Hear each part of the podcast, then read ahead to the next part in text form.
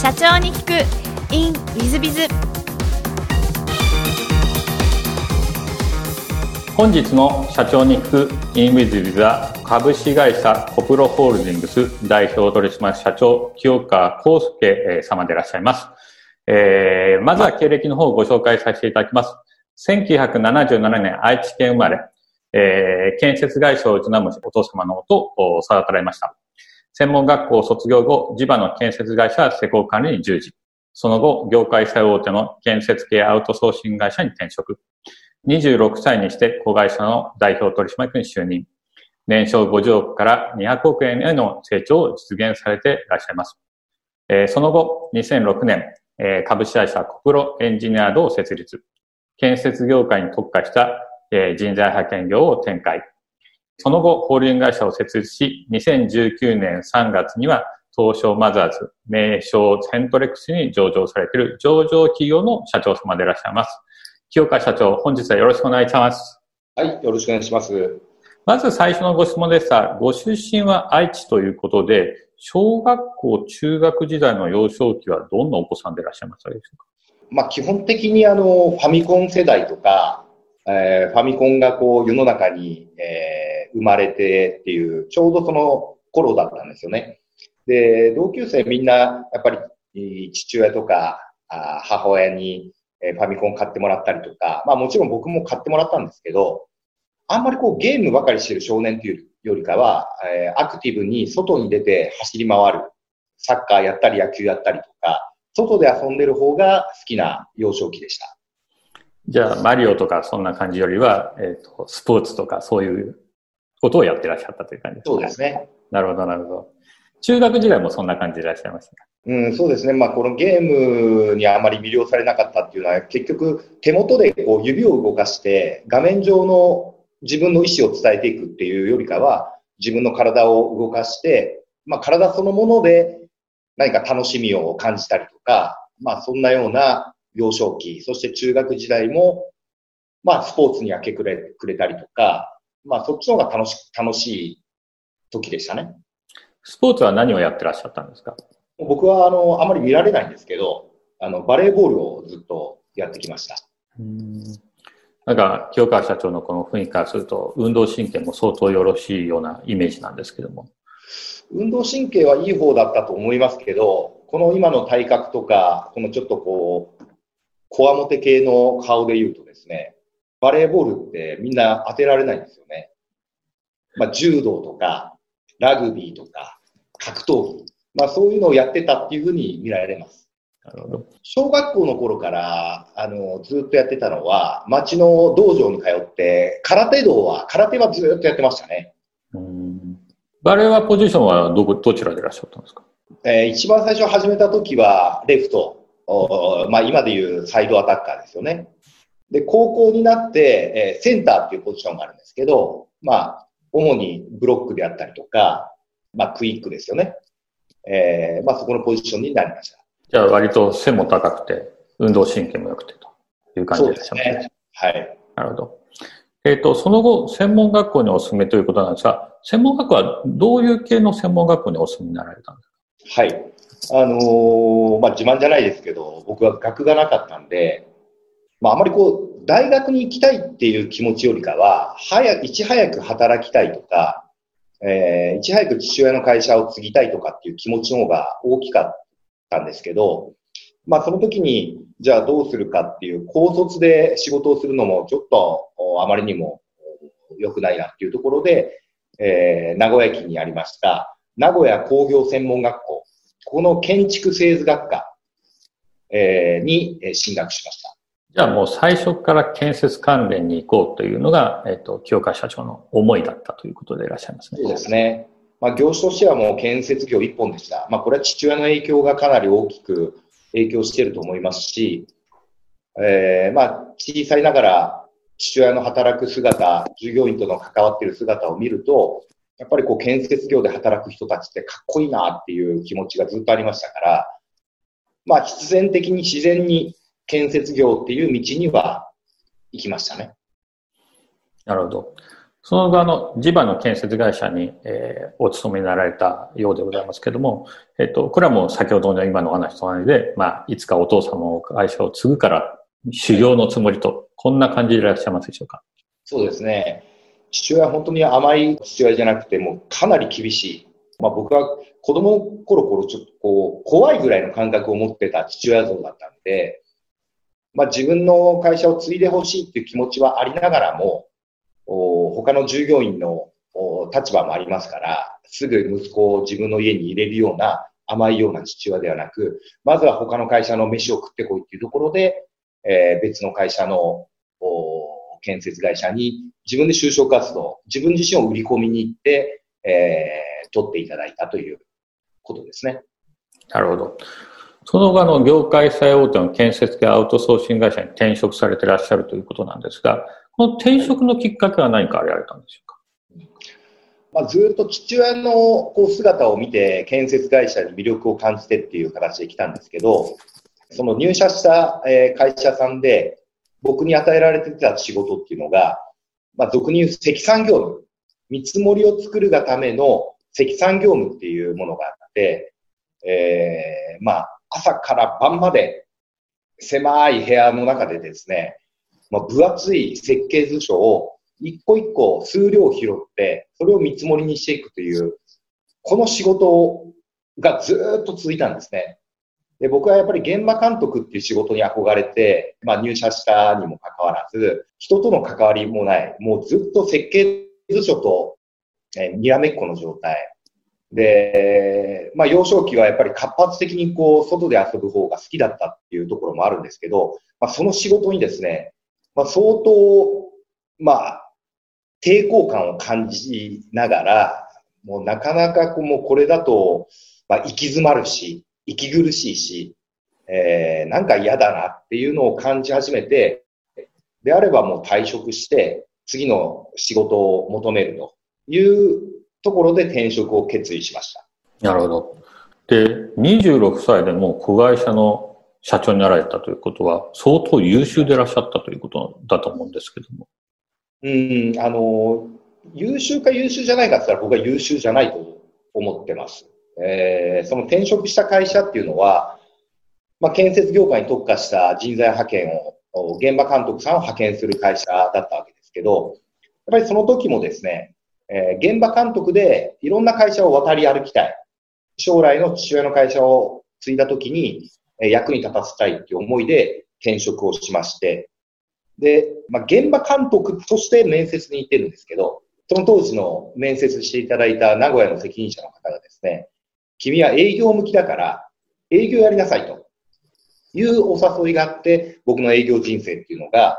あの、スタートしました。ですから最初はかなり、まあ、現場監督に相当こだわりがありましたから、相当な抵抗感はあったんですけど、まあ、そこまで人生の中で誰かに必要とされたりとか、営業向いてるから営業やってみなさいっていうふうに言われることって、もしかしたらこれって一つのご縁だし、自分にとってチャンスかなっていうところで、えー、チャレンジしたわけですよね。で、先ほどの話に戻りますけど、優秀か優秀じゃないかって言ったら僕は営業のノウハウなんていうのは全くわからないし、えー、どうやったら契約が取れるのかっていうことも一切わからない中で営業活動をこう始まるわけですけど、ただ営業ってやっぱり何が大事かっていうと、お客様に何を提供していくのかとか、まあ、もちろん対応するスピード感とか、まあ、そんなことがすごく重要だなっていうふうに考え、考えてまして、もう数多く、あの、企業さんのご担当者ですね、当時、建築部の部長さんであったり、土木部の部長さんであったり、まあ、こういった人に会いに行くと。ですから何かこう営業トークが得意してあったっていうわけではなくですね、いかにご担当者の懐に入り込んでいって、えー、清川康介っていう人間をついてもらうのか、好んでもらうのか、えー、清川康介っていう人間を、え、印象づけていくのかっていうことに終始取り組んでましたね。まあ、その結果、まあ、どんどんどんどんこう受注が入ってくるわけですけど、あの、まあ、それが本当に自分のや営業としてのやりがいにもつながってきますし、まあ変な話、その、収入ですね。営業はやっぱり実績上げれば収入が増えていくっていうところありましたから、そこに対するお給料も比例して増えていって、まあかなりこうやりがいを感じてた頃ですね。で、26歳の時に、まあその会社の社長に大抜擢されるわけですけど、当時、大きな大きなグループ会社でこう展開している会社でして、その一子会社だったんですね。建設業界に特化した人材派遣を行っている会社。で、若くしても結果さえ残せば、そういう大きなポジションを任せてもらえるような、えー、ちょっともしかしたら世の中からしたら一風変わった会社だったかもわかりません。26歳で年商50億円の会社の社長をやらせてもらえるっていうのは、一つの考え方によったらちょっと、すごいね、すごいねっていうか、とんでもない話だと思うんですよね。ただ、若くしても、そういったチャンスを与えてもらえる会社だったので、まあ、26歳の時には、グループ会社の中で、まあ、史上最年少っていうふうに言われてましたし、まあ、そこで社長を任されて、また業績を拡大していくっていうところにつなげてきました。あの、繰り返しの質問になってて、失礼な話になってしまうかもしれないですけど、はい、やっぱりあの、26歳で最年少で社長になられてた、相当営業成績が良くて、えー、まあ、清川社長ならできるだろうと、こう、上司の方々、先輩方々、皆さん思ったから、うん、あの、多分、あの、ご就任されてらっしゃると思うんですが、えー、50億から200億に成長させた、その要因なんていうのは、覚えてらっしゃいますでしょうか？まあ、あの、要因と言いましても、うん、やっぱり僕は、若い中で、史上最年少って言われる中で、あの、社長を拝命してるっていうところありますから、まあもちろん、そこに自信のなさげな姿を社員に見せてしまったりとか、不安な気持ちにさせるっていうことは良くないんで、見え方的にはやっぱり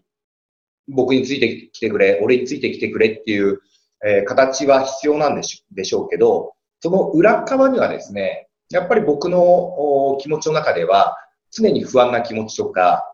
えー、もっと言うのであれば怖さとかっていうものは持ち続けてたと思います。これは、あの、一概にネガティブな方向で取る不安とか怖さっていうことではなく、常に自分自身がレベルアップをしていかなければいけない。清川康介として成長していかなければいけないっていうところから、えー、ある意味ポジティブな捉え方での不安とか怖さっていうことだったっていうふうに思ってます。若いから経験がない、えーえー、決断力がない、そういう経営者ではいけませんから、常にやっぱり自信を持ちながらも、一方でその裏側では不安な気持ち、えー、このままの俺で大丈夫なのかっていうことを常に自問自答してたっていうふうに思ってますね。その繰り返しで、えー、まあこれも100点満点とかゴールはない部分ですけども、えー、自分自身を人間的にも日々成長させていくことで、えー、周りの社員とか、えー、周りの人たちに対する影響力を発揮しながら、えー、全社員で同じビジョンを描きながら、同じ方向性にパワーで持ってったっていうような、あ感じが強いんじゃないでしょうかね。ありがとうございます。その、あの、割と自信と謙虚という両方の部分というお話なんだと思うんですけども、それはあの、お父様の教えですか？それともご自身でそうすべきだと思われたんですか？うん、まあ、父親の影響は間違いなくあると思います。であと、やっぱ幼少期、こう、まあ、礼儀、礼節とかっていうところの知恵とか能力っていうのは、やっぱり空手、厳しい中でも、空手を通じて、えー、経験を得た部分だと思いますし、うん、あとは、バレーボールっていう競技って、やっぱりこれも一人では、えー、一点ですら取れない、えー、スポーツですから、やっぱり周りに対する気遣いとか、チームワークとか、まあそういったことはバレーボールを通して、えー身につけたスキルじゃないかなっていうふうには思います。何か明確に尊敬する経営者とか、清川康介の歴史にこう影響力を与えたような経営者の本本で勉強したとかっていうことよりも、まあ、父親の影響であったり、自分が、えー、生きてきた約二十数年の中で培ってきた部分かなとは思いますね。ありがとうございます。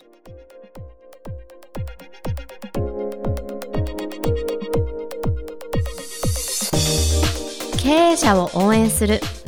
社長の孤独力。番外編。本日の社長の孤独力。番外編は我が子を後継者にすべきか役員を後継者にすべきかリスクを負いたくないというものは後継者にするなというところでございましてまあこれ本当に非常に難しい問題で、えーと、先週先々週もこの後継者問題のところを喋ってると思いますが悩ましいところですね。で、えー、過去ですね私は知っているお聞きしている社長さんでお継ぎになって成功している方は、えー、借金が年商以上だったり年商とほぼ一緒だったりした会社をお継ぎになって、えー、まあ、成功させているほぼ借金をゼロにしている方は3人知ってるんですが皆さん社長さん方ではいやすごい覚悟ですよ。ある社長なんかは、えー、継ぐつもりないのにお父さん亡くなってで継いでみたら大借金ででもう葬式終わったらさっさと、ね、大企業に勤めてらっしゃいましたからそっちに戻るつもりがもうまあ女性の事務のスタッフって言ってましたね。事務のスタッフがとにかく行かないでみたいな感じで行ったらもうどうすればいいのかわからないみたいな状態。社長お父さん一人でやってたんで年商30億以上だったそうですが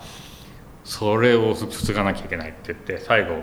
えー、ご家族でもうしょうがない継ぐっていうんで継いで継いだ後どんどんどんどんいろんなことが明るみになって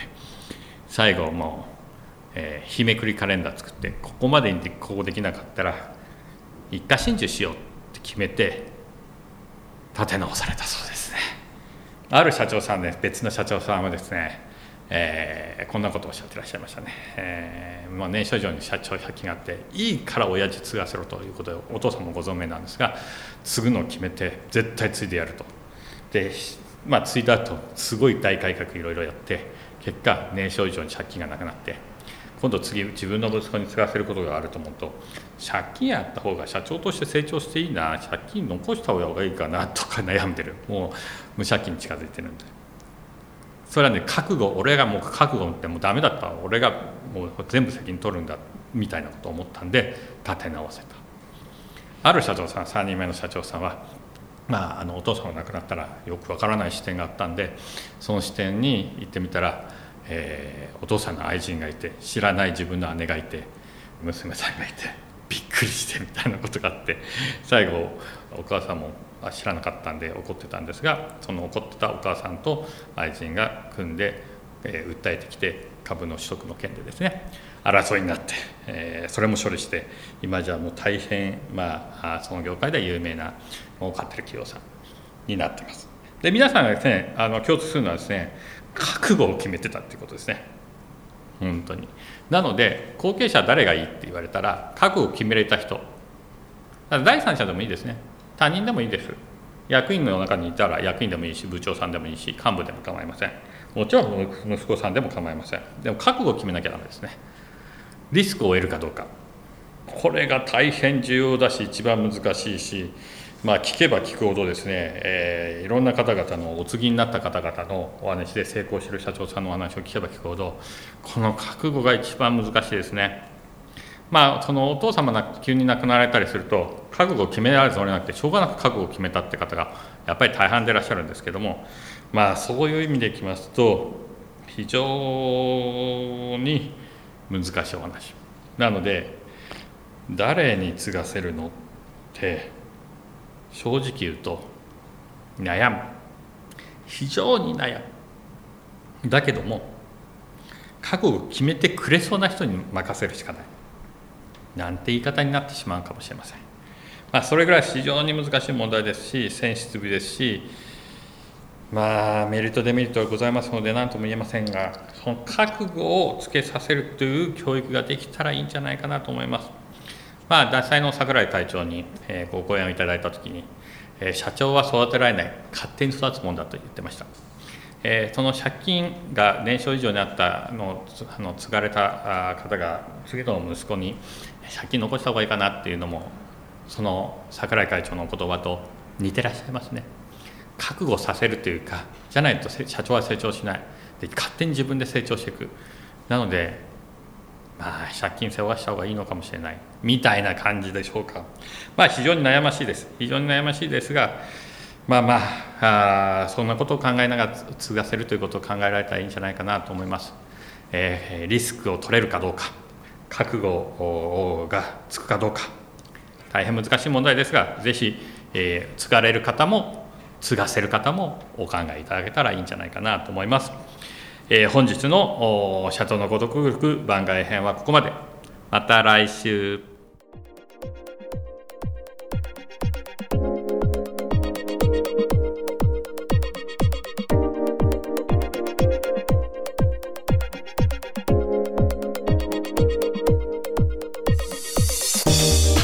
本日も社長に聞く in WizBiz をお聞きくださり誠にありがとうございました、えー、この番組は2017年1月から毎週配信を続けております。これまでにたくさんの成功社長成功経営者のインタビューをお届けしてまいりました。その内容は全てテキスト化いたしまして私ども WizBiz が運営するウェブサイト経営ノートでも閲覧いただけるようにしております。音声だけでなく文字で読み返すことで新たな発見や気づきがあり皆様の会社経営に役立つヒントがきっと見つかるのではないかと思いまして、えー、サイトの方にもさせていただいてます。是非ネット検索で経営ノートスペース社長インタビューと入力いただき経営ノートのサイトをご覧になっていただければというふうに思っております。本日の社長に行く e ムイズではここまで。また来週。